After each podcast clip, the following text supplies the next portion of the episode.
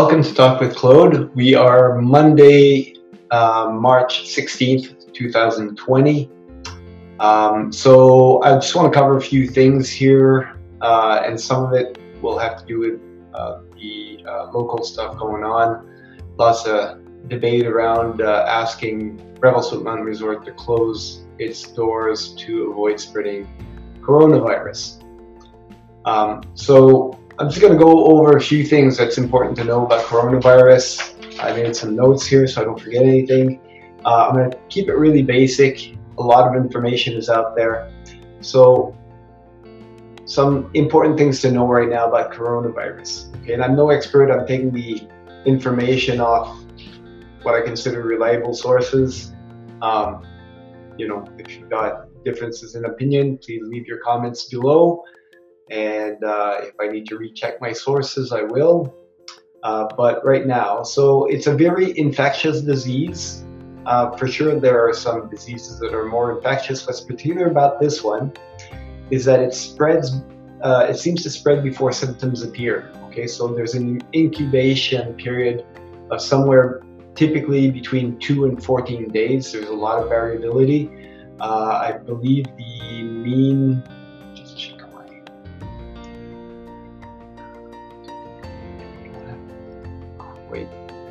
here, but I, I looked up the mean um, uh, incubation rate was uh, somewhere along the lines of uh, three or four days. Okay, but up to 14 days. Apparently, there's also uh, been some reported cases of 22, 25 days of incubation. Okay, and it's uh, typically seems to stay on surface between three to four days but there's some data coming out that it may uh, still be alive on surfaces nine days after.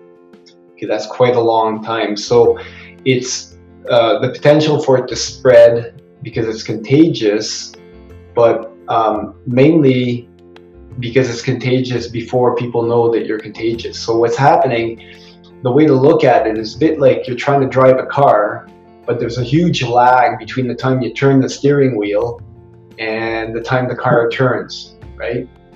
So when you see something coming, you turn the steering wheel and then it takes time to catch up. So it's a bit the same thing. Um, chances are we're going to be finding out next week about the people who are infected and running around this week, right? And that's why in this case it's particularly important for people to be diligent business owners to be diligent. Now, I'm not talking about closing down the entire town, but if we can at least this week close down non-essential services, let um, let the employees go home and uh, limit uh, contact, person-to-person contact, which is the main way it spreads, then we can really limit the amount of new cases. Okay, and um, so why that's important is the uh, death toll will tend to go up quite a bit um, with the uh, according to the ability of the healthcare system to deal with the problem. So if um, we let the cases spike, right? So if we continue doing what we've been doing and pretending uh, just living life like there is no virus, then there's going to be a lot more contagion. This week, people will, um, will catch the disease. They won't probably show any symptoms for another week. They'll have a chance to infect other people. And that's the real particularity about this coronavirus that's going around. Okay. So it, it's really hard to do. Okay. So I'm isolating myself right now because I've actually uh, I've had symptoms for a couple of days, and my youngest son um, had some fever um, like Sunday. Um, and uh, he was really tired. He's starting to recover now. He's more energetic, but he's got lumps in his throat. I've got a, a little bit of lumps now. These are symptoms, like you, you can hear me talk right now. I, I, had a little bit of a dry cough, especially in the morning. Now, these are symptoms that normally I would go to work.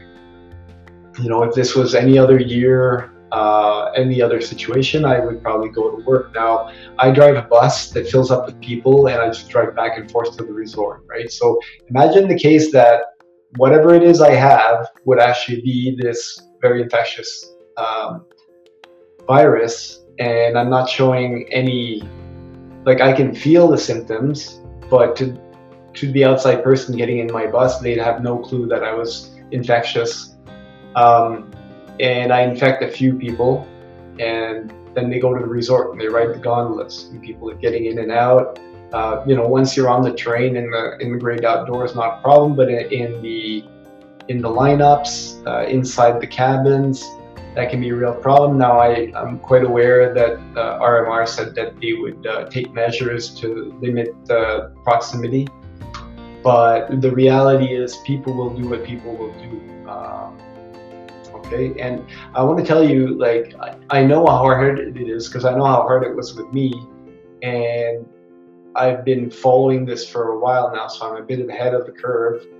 And i'm also staying home right now. For me does not cause any immediate worry future worries for sure. And i'm going to talk about the economy and situations that that will arise from this but uh, in the immediate, I'm, I'm okay to stay home. And it was still really hard for me. And probably the hardest part for me is to have committed to doing this job, knowing that the job is open, that I'm, you know, I, I was off work this uh, this fall because of some unrelated case, and now I'm I'm back at work, and I was quite happy to be back at work, and you know I work with some fine people, and I, I feel like I'm really disappointing them, you know, subconsciously, it was really hard for me to call in and say, listen, my son's been sick, he had a fever, I'm feeling symptoms, it's probably safer for me to stay home and kind of lock myself in and um, avoid spreading the uh, the virus if, if that's what I have. I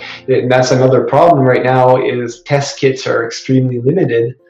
Uh, I call it took me first of all I was told to call the 811 number.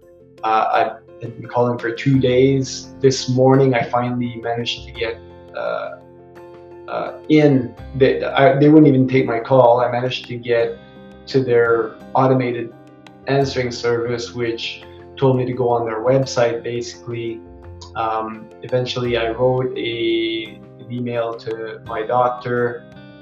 I got an answer back. Uh, at this point, because my symptoms are mild, um, and they want to leave those test kits available for more severe symptoms and people with uh, either immune suppressed or more more vulnerable population. Um, they did not direct me to get a test. So basically, I'm told to assume that whatever I have is the virus that I'm potentially contagious right now and to limit my interactions. All right. So to um, to anybody who's uh, thinking about breaking into my place to steal all my stuff, know that I've licked every doorknob around and the place is completely infected. So you'd be way, way putting yourself at risk. Now, um, so what I yeah, what I want you to know is that had I not made that conscious decision to not go to work, um, I could potentially be infecting a whole bunch of people that would spread that further, right? And it would have been really, really easy for me to do.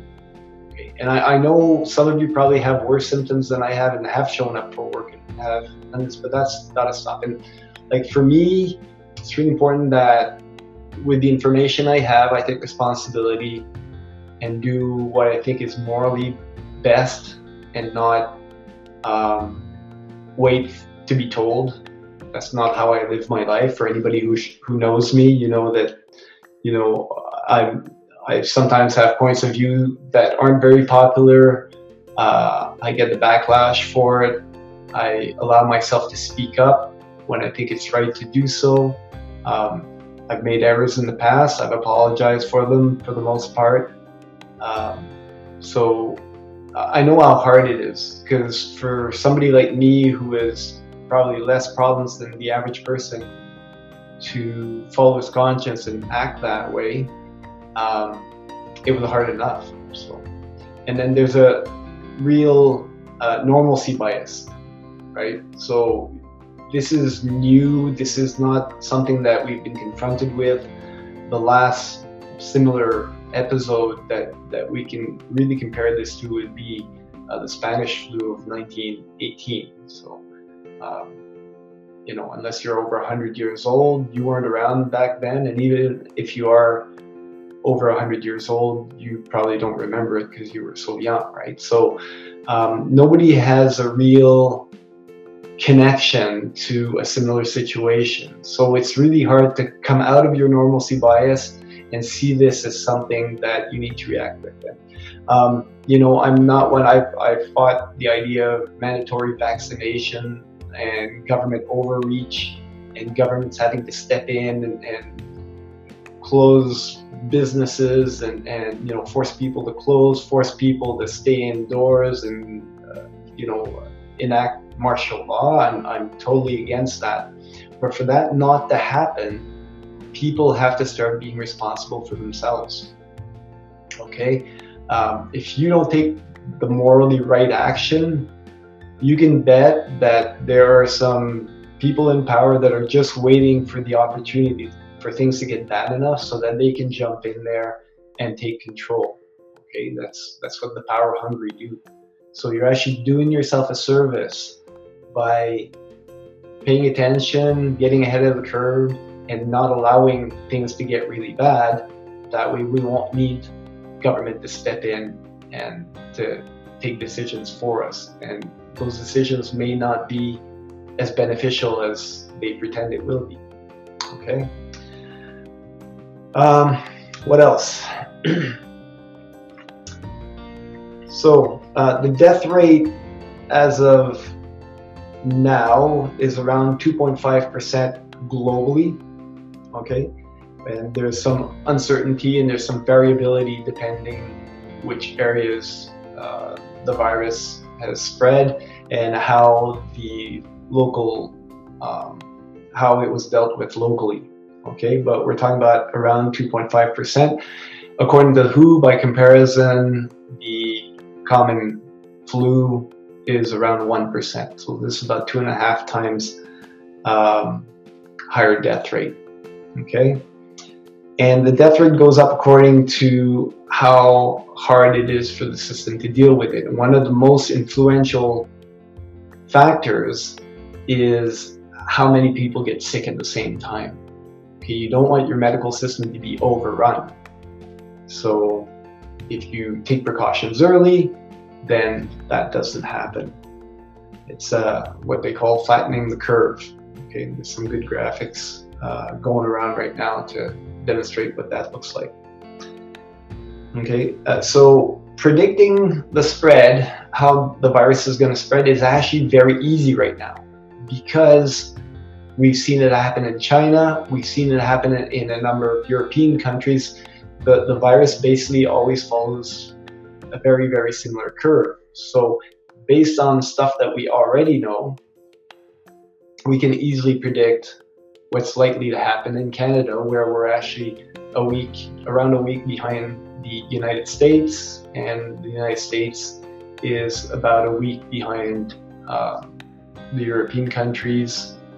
Um, so we have a pretty good idea of, of how um, things are going to move here, right? So we're in a really privileged position to take action now to avoid it being as bad as it's been in places where that knowledge wasn't quite as clear because they were first in line to experience it. understand that. Um, and the other thing that's important that death rate of 2.5% isn't spread equally amongst the population. Okay, so I'm going to do a quick screen share here. Hopefully this works. Um, so I'm going to share right here.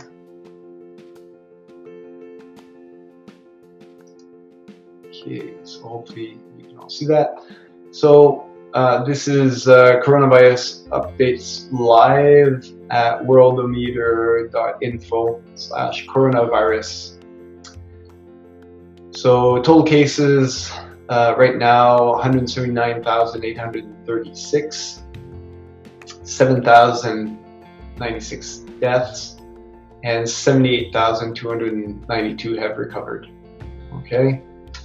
Uh, out of the closed cases, so where the illness has worked its way through to an outcome, uh, worldwide, so 78,292 recovered, uh, and that's 92%. Uh, and the total of death once the uh, illness has worked itself through 8%. Okay, and obviously those are those are estimated courses uh, cases. They're actually the cases that are known to be actual coronavirus cases, right? So there's a lot of people that may have coronavirus such as myself right now, because I have some symptoms that they're not confirmed case that would enter into those statistics. So that's why in the estimated um, death toll, it's, it's lower than 8% because it estimates the amount of people that may have the virus that um, aren't um, haven't been tested to as a known case for sure. Okay. Out of the active cases, 7% are critical right now, and 93% have mild conditions. So that gives you an estimate of an estimate of where they expected the cases to end up. Okay, so if you look at the case, uh, the total cases early on, this is mostly China, exponential curve leveling off, and then um, February 11th, uh, a big jump in known cases with another onset of exponential curve as the virus hits Europe, um, America, and various other countries. Okay, obviously the death toll um, follows a very similar curve. So, um, country by country, all right, we can see here some countries fare better than others. So if I look at uh, China, uh, numbers in China uh, with the regime down there, there's always the raising of an eyebrow as to know if we're getting the proper numbers or not. Um, but out of the closed cases, apparently a 95% recovery rate with a 5% death toll. Um, and they're quite advanced in their curve and their situation is leveled off, right? So you can see the leveling off of the uh, cases. They're having very few new cases comparatively to where we are right now in Canada, where there are very few actual cases, but new cases are on the increase because we're not taking precautions. Okay, uh, let's go back. So we look, I took a look at France.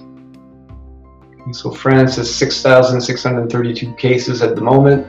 They've had 148 deaths and 12 recovered. That means there's a whole lot of cases. Right now, they're right in it. They have a whole bunch of active cases, right? So they've only got 160 closed cases and 6,473 open cases and um, right now, in closed cases, so the people who got it early uh, in France and uh, had an outcome, so 12 of them recovered out of 160, 148 deaths. That's a death toll of 93%. That is a scary number. Out of the active cases, 94 people exhibit mild conditions and 6% have serious or critical conditions. Um, so that's much more similar to the uh, China numbers as far as predicting what the final death toll will be. Um, once again, big exponential curve. So this here is what happens when you're not paying attention. Okay. In the case of France, um, you know, things were very mild and, and uh, very under the radar until late February. Starting in early March, new cases start to ramp up, and here we are, March uh, 15th or 16th. Uh, that's the data from yesterday. Um, so cases uh, reaching uh, very high, ramping up here. Okay, So here we have 6,000 um, active cases, 6,473 cases. If I go to Canada, they, they don't have the graphs for Canada, unfortunately.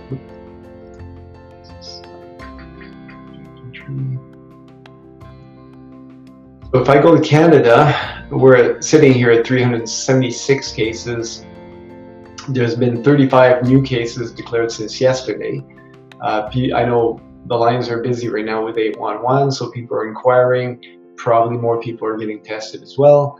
There's also been three more deaths.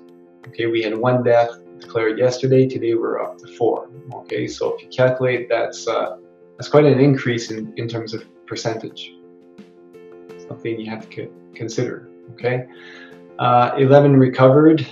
Um, and we still have 361 active cases out of 376 people, and that's uh, 10 cases by a million people.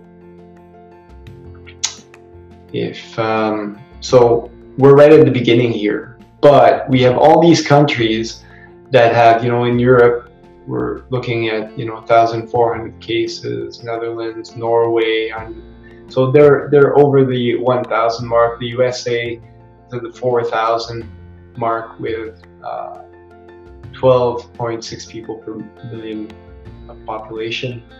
Um, so there's you know they they they're at weeks ahead. So they give us a pretty good idea of what's coming up, right? Look at their curve here. So if we look at our curve, we'd be like one week behind. So somewhere around. Uh, around here, right? right? Around here. So, um, yeah, depending what we do now, if we take the right decisions, then we can level this off and not deal with an exponential function. The exponential function means there's there's a doubling, right? And the doubling happens at a set rate. You know, every six days approximately, you'll have double the cases, and we can limit that. We can expand the time between the doubling to allow our services to deal with this. Okay, but it takes sacrifice for a business to close. It'll take a sacrifice. They're going to take a hit.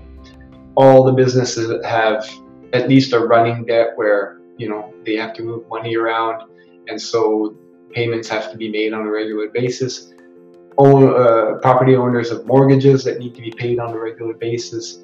Um, renters have rent due on a regular basis. So we all have money coming out. We all owe money, uh, whether you know our overall balance is in debt or not. That money has to circulate. If you're not going to work as an employee, um, then that money is not coming in.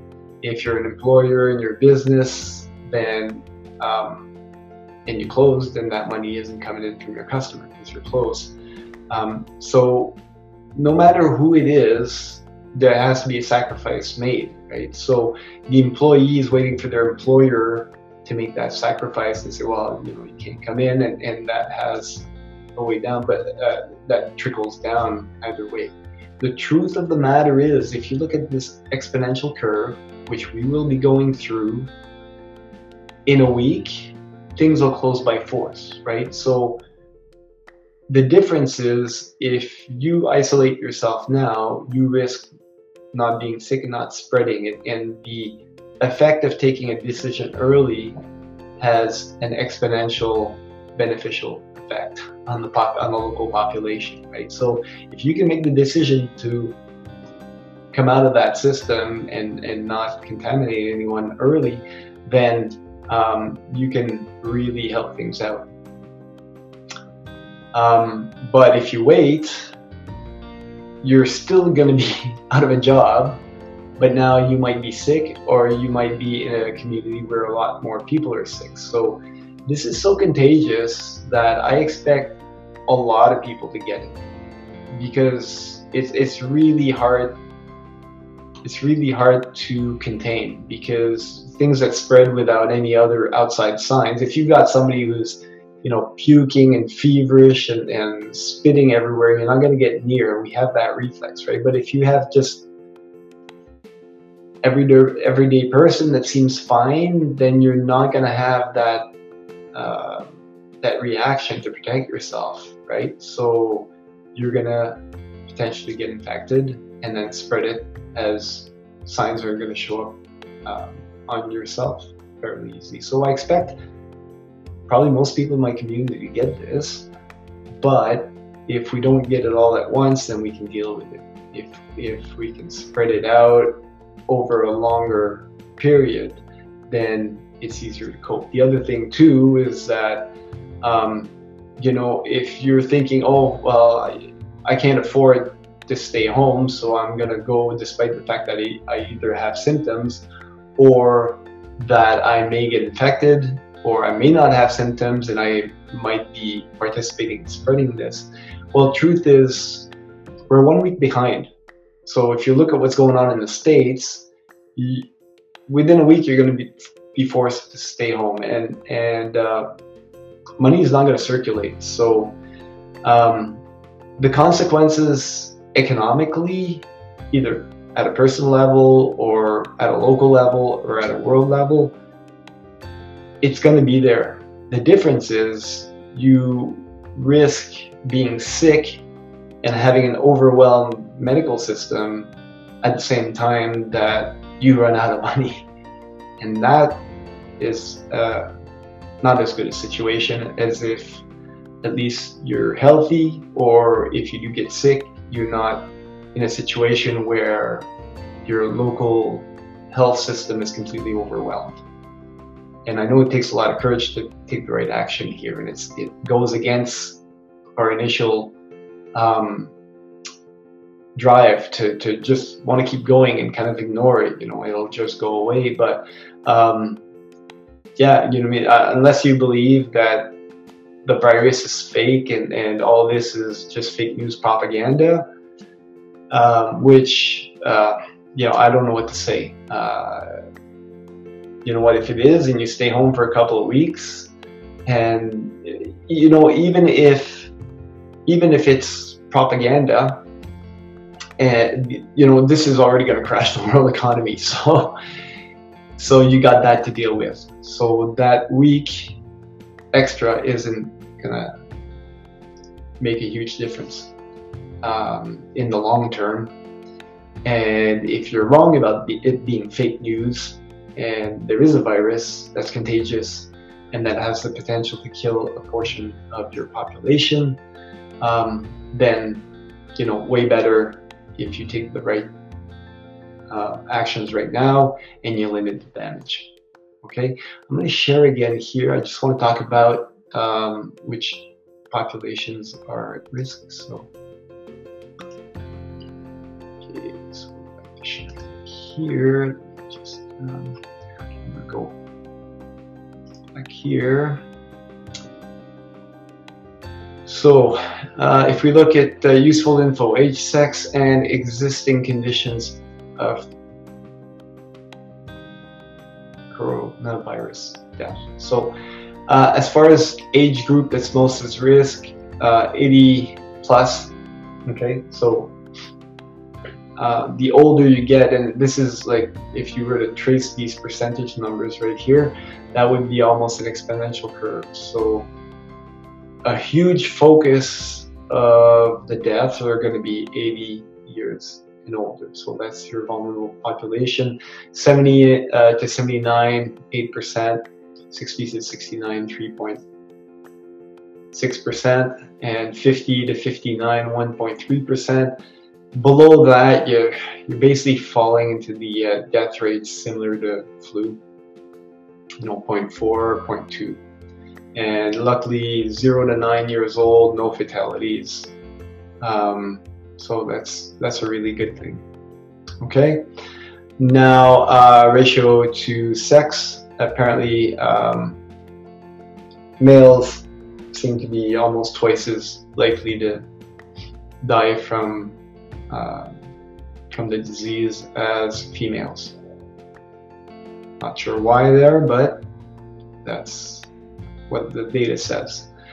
Um, now, this is important comorbidity. So, if you have factors that affect you outside the actual disease, so the number one factor that seems to be um, correlated to the uh, higher death rate would be cardiovascular disease in 13.2% of confirmed cases, diabetes, so you're more at risk if you have diabetes, chronic respiratory disease, it is principally a respiratory illness, okay, contrary to what you might think uh, based on the uh, toilet paper flying off the grocery shelves. It's not a shitting disease, uh, it's respiratory disease.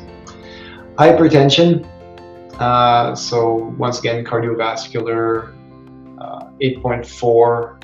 Uh, Cancer, obviously, if you're dealing with cancer, um, you have a compromised immune system, and uh, you're probably more exposed and more likely to suffer from the, the virus. So, and then with no pre-existing condition, if we were to remove all these pre-existing condition, the uh, death rate would fall to 0.9%, which is similar to the flu.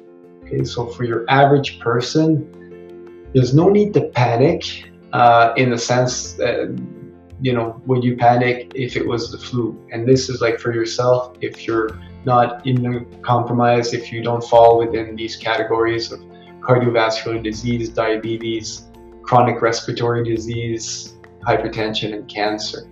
Okay. That being said, you're in a situation, you're in a privileged situation where this virus probably won't kill you. You may not even get a severe form of it, but you are in a situation where you're you you're likely to, uh, because you probably have a mild form of it, which you wouldn't recognize as anything different than the flu, you're more likely to spread it. And so you might spread it to um, people that will spread it to their family, watch their parents and grandparents die from it. Um, and all you need to do it like you don't there's no vaccine for it right so it's not like oh you know i want you to get vaccinated all you have to do is you know stay home for a couple of weeks. Incubation period is uh, typically no more than 14 days. Two weeks vacation is what it costs you to really alleviate the damage. Okay, so I don't know if that's such a huge sacrifice, but it seems to be. Okay, sources here the epidemiological characteristics of an outbreak of 2019 coronavirus disease and report of the WHO China Joint Mission on Coronavirus 2019 COVID 19. All right, um, next up, let's talk about the market. Uh, as I speak, oh my god.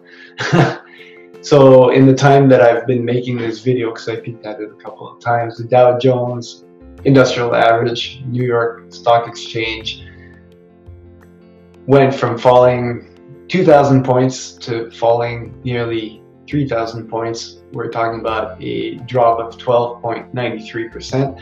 The drops that we've been seeing these this last week and the week prior with the um, uh, triggering the stopping of trading um, is something we already had never seen. Like this number, a drop of nearly 3,000 points.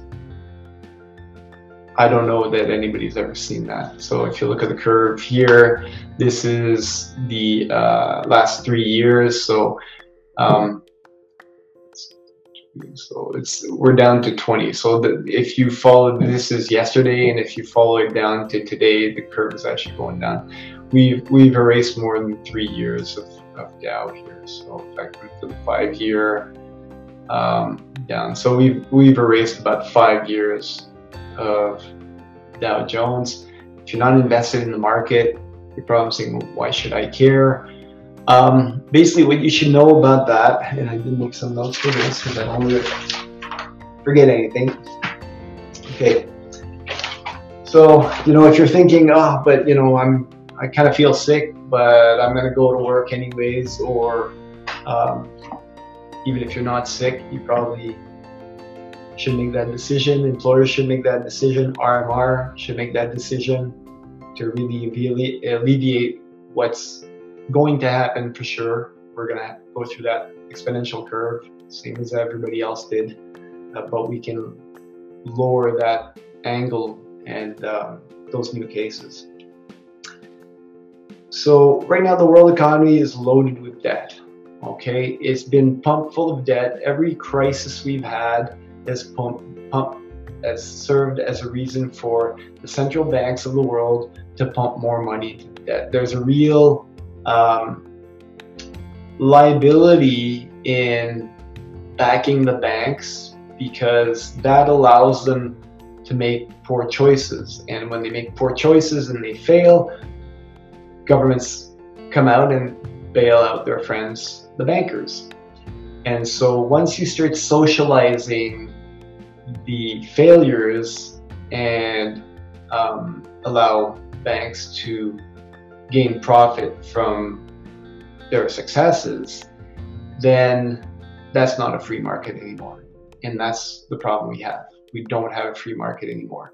Every time the central banks jump in and pump money into this market to keep it afloat, what they're doing, they're raising the numbers, but what they're doing is they're crowding out actual trades. They're crowding out slowly the actual free market. If they were to show up and say, okay, we unilaterally unilaterally decide that we're not going to have a free market anymore. We're taking over. We're going to um, nationalize all these big industries. We're going to go full on communists on you. That probably wouldn't fly.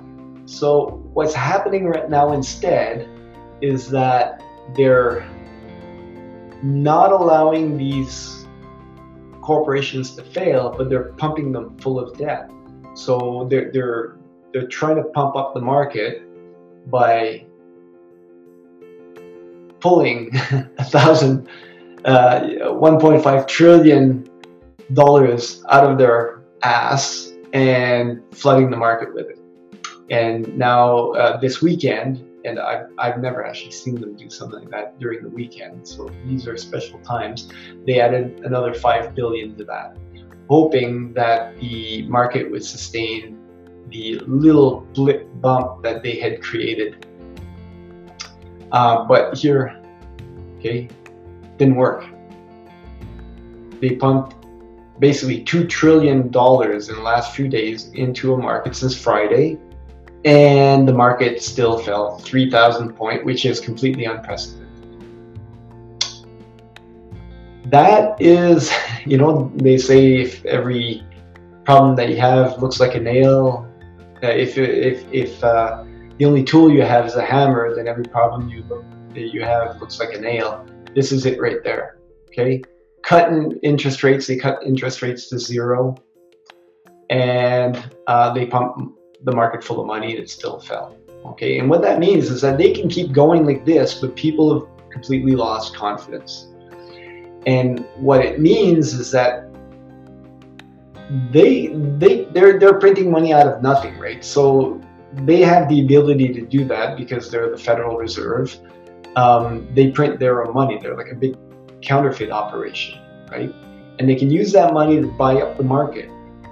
But if they become the only player on the market and own all the shares, they basically that effect is basically uh, they, they become one big monopoly of every corporation on the market you see. And this is where this is going. Right? So that's that's kind of the way to understand what's going on. They're crowding out real trades, real people owning shares um, and uh, owning parts in companies, and they're basically when those people are willing to sell because they lose confidence in the market, they think they're going to take a loss, so they, they sell.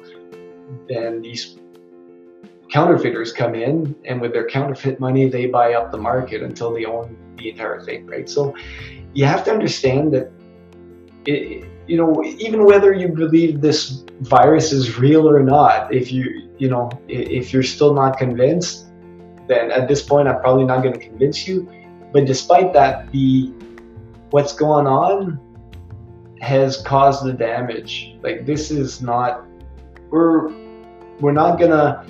The virus will maybe gone in a few months, maybe gone in a year, but the damages that this event has done, we're not going back to the world we were in just a few weeks ago. All right. Now, what that world will look like is pretty hard to say, but I think a lot of that depends on how we start to act. Okay. Uh, so I'm gonna close this. Shall just. Uh, Okay, uh, yeah, one last thing on, on the same um, the same subject here. So I'm gonna share share. Okay, so one last thing is I, I've been looking at this for quite some time now. Um, the 2008, I was building a house shortly after that I planned in 2008. We finished the construction in 2010. I was, because of the mortgage, the construction mortgage, heavily involved with the bank uh, throughout the last crisis, which, by comparison to what's going on now, is going to be that's going to be almost forgotten. It was so mild. What's going on now is basically what we expected would happen, but what they did is they printed a bunch of money, papered things over, and a lot of people that are into trading have been watching for this event. Okay, you have to understand the problem isn't the coronavirus, the problem is the debt. We've been pumping the system full of debt for a while now. It's basically um, it, it's this big bubble. The problem is the bubble. Okay, um, the, the the the virus is only what popped the bubble but the problem was there to begin with. So that's why myself, a lot of people I know have kind of been, you know, preparing. I don't have a lot of means. I, you know, I, I work a normal job and, and, we've had mortgage payments and we've rented out half our house to, to make those, uh, those payments. Taxes have been going up. And so, you know, if, it, if I was rich and had millions of dollars, I could have, you know, had my own bunker by now, I guess, or something like that. But um, but yeah, I, mentally, I think the, the best thing that I've done is I've mentally prepared. This is not a surprise for me. What was going to cause the event, I couldn't tell. I, I didn't know whether it was going to be a war, a virus, um, you know, another debt bubble popping. There was no way of knowing. But I knew that this was coming the same way that um, you know, you know there's going to be a rainy day, right? You've got you know two, three weeks of sun, but you know eventually it rains. You don't know when it's going to rain. You don't know how hard, but you know it's going to happen. So you don't, you know, because it's been sunny for three, four days, you don't go and get rid of your umbrella or get rid of your shelter, your house, or whatever. So um, so this isn't a surprise. It may come as a surprise to a lot of people. And I have a lot of sympathy for the people, um, the millennials right now, uh, because they were quite young in the last crash and they've had uh, a norm that's not always been the norm, right? I was born in 1970, so I've seen um, the stagflation of the same. I was quite young, but you know, it, it, wasn't that far ago. The 70s, the 80s, the 90s, 2000s. Um, but it's easier when you're older to see these things, to see certain things repeat themselves, see how the government deals with things, see how successful or unsuccessful they are, and kind of make your decision on that. And for sure, it's not because we're older that we all agree on, on what comes next or what to do. But the thing is, things are going to change now. And I, I think a lot of people that were suffering under how things are going um, will probably be happy uh, that things are changing. But a lot of it is going to get harder. And depending how we choose to act, things could get very bad. Uh, if we choose to act correctly, things could really turn for the better because this crash is long overdue. seriously is. And in a way, it's almost a good thing that it's really a bubble that got pricked and it's going to affect everybody now. It's going to affect employees, it's going to affect employers, it's going to affect government, it's going to affect banks, big corporations. Now, uh, last time, like I said, uh, the, the the governments basically borrowed all this money. They prom they they bailed out corporations, and basically how that works is that money that they borrowed is their promise to tax the population in the future to pay back that money, right? So it's not a surprise that taxes keep going up. So if you understand that, they're likely to try the same thing. That's their modus operandi. Okay, that's their go-to. That's all they know how to do when things are tough. They don't allow things to recalibrate. Um, they don't allow corporate, big corporations, too big to fail corporations, to fail, sell off their assets to new entrepreneurs, smaller, uh, smaller businesses that may start up something different or be lighter and not so big. No, instead they pump it full of money. They make those too big to fail corporations even bigger, compounding the problem. But I don't think that's going to work now. I, I think a lot of people have just kind of been waiting for this to happen and they got fooled in 2008. I, I don't think they're going to get fooled now. Okay. Um, so I don't know what's going to happen, but I don't think we're going back to the way things were. And um, I want to make an appeal to everybody. Get close to your community. Stop the fighting. Uh, since 2011, 2010, when the Occupy movement scared the shit out of the people in power because it was basically the right and the left, the common folks coming together and starting something. And I know that's not how, if you weren't involved, I know that's not how it was presented in the media. But I saw a real push by 2012 to really divide out that group between the left and the right, start the bickering again, start, you know, calling all the right wings racists and, and uh, bigots and Nazis, and calling the left wing, you know, crazies, and, and and, and that started then, and it just ramped up. And I, I have never seen countries so divided.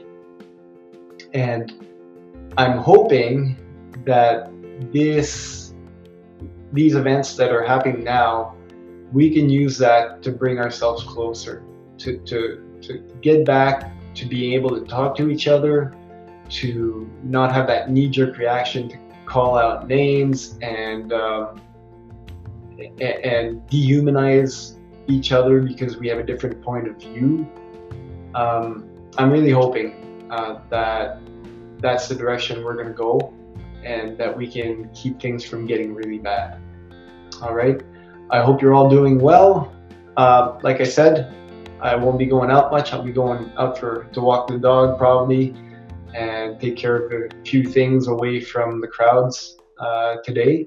Uh, I'm doing relatively good. I've got a few symptoms, kind of nasal passages are a little irritated, and I still have a little bit of lumps. I'll try to get some rest today, and hopefully it goes away, and uh, hopefully I'm not actually infected with the coronavirus, but I'm not going to go out there and infect you. So, um, thanks for listening. If you're um, interested in uh, anything that was covered today, if you have any questions, or if you have things that you'd like me to cover, uh, leave it in the comments below. I'll be glad to have a look at it and do my best to um, take this in the direction that my audience would like. All right. Thanks for listening and have a good day.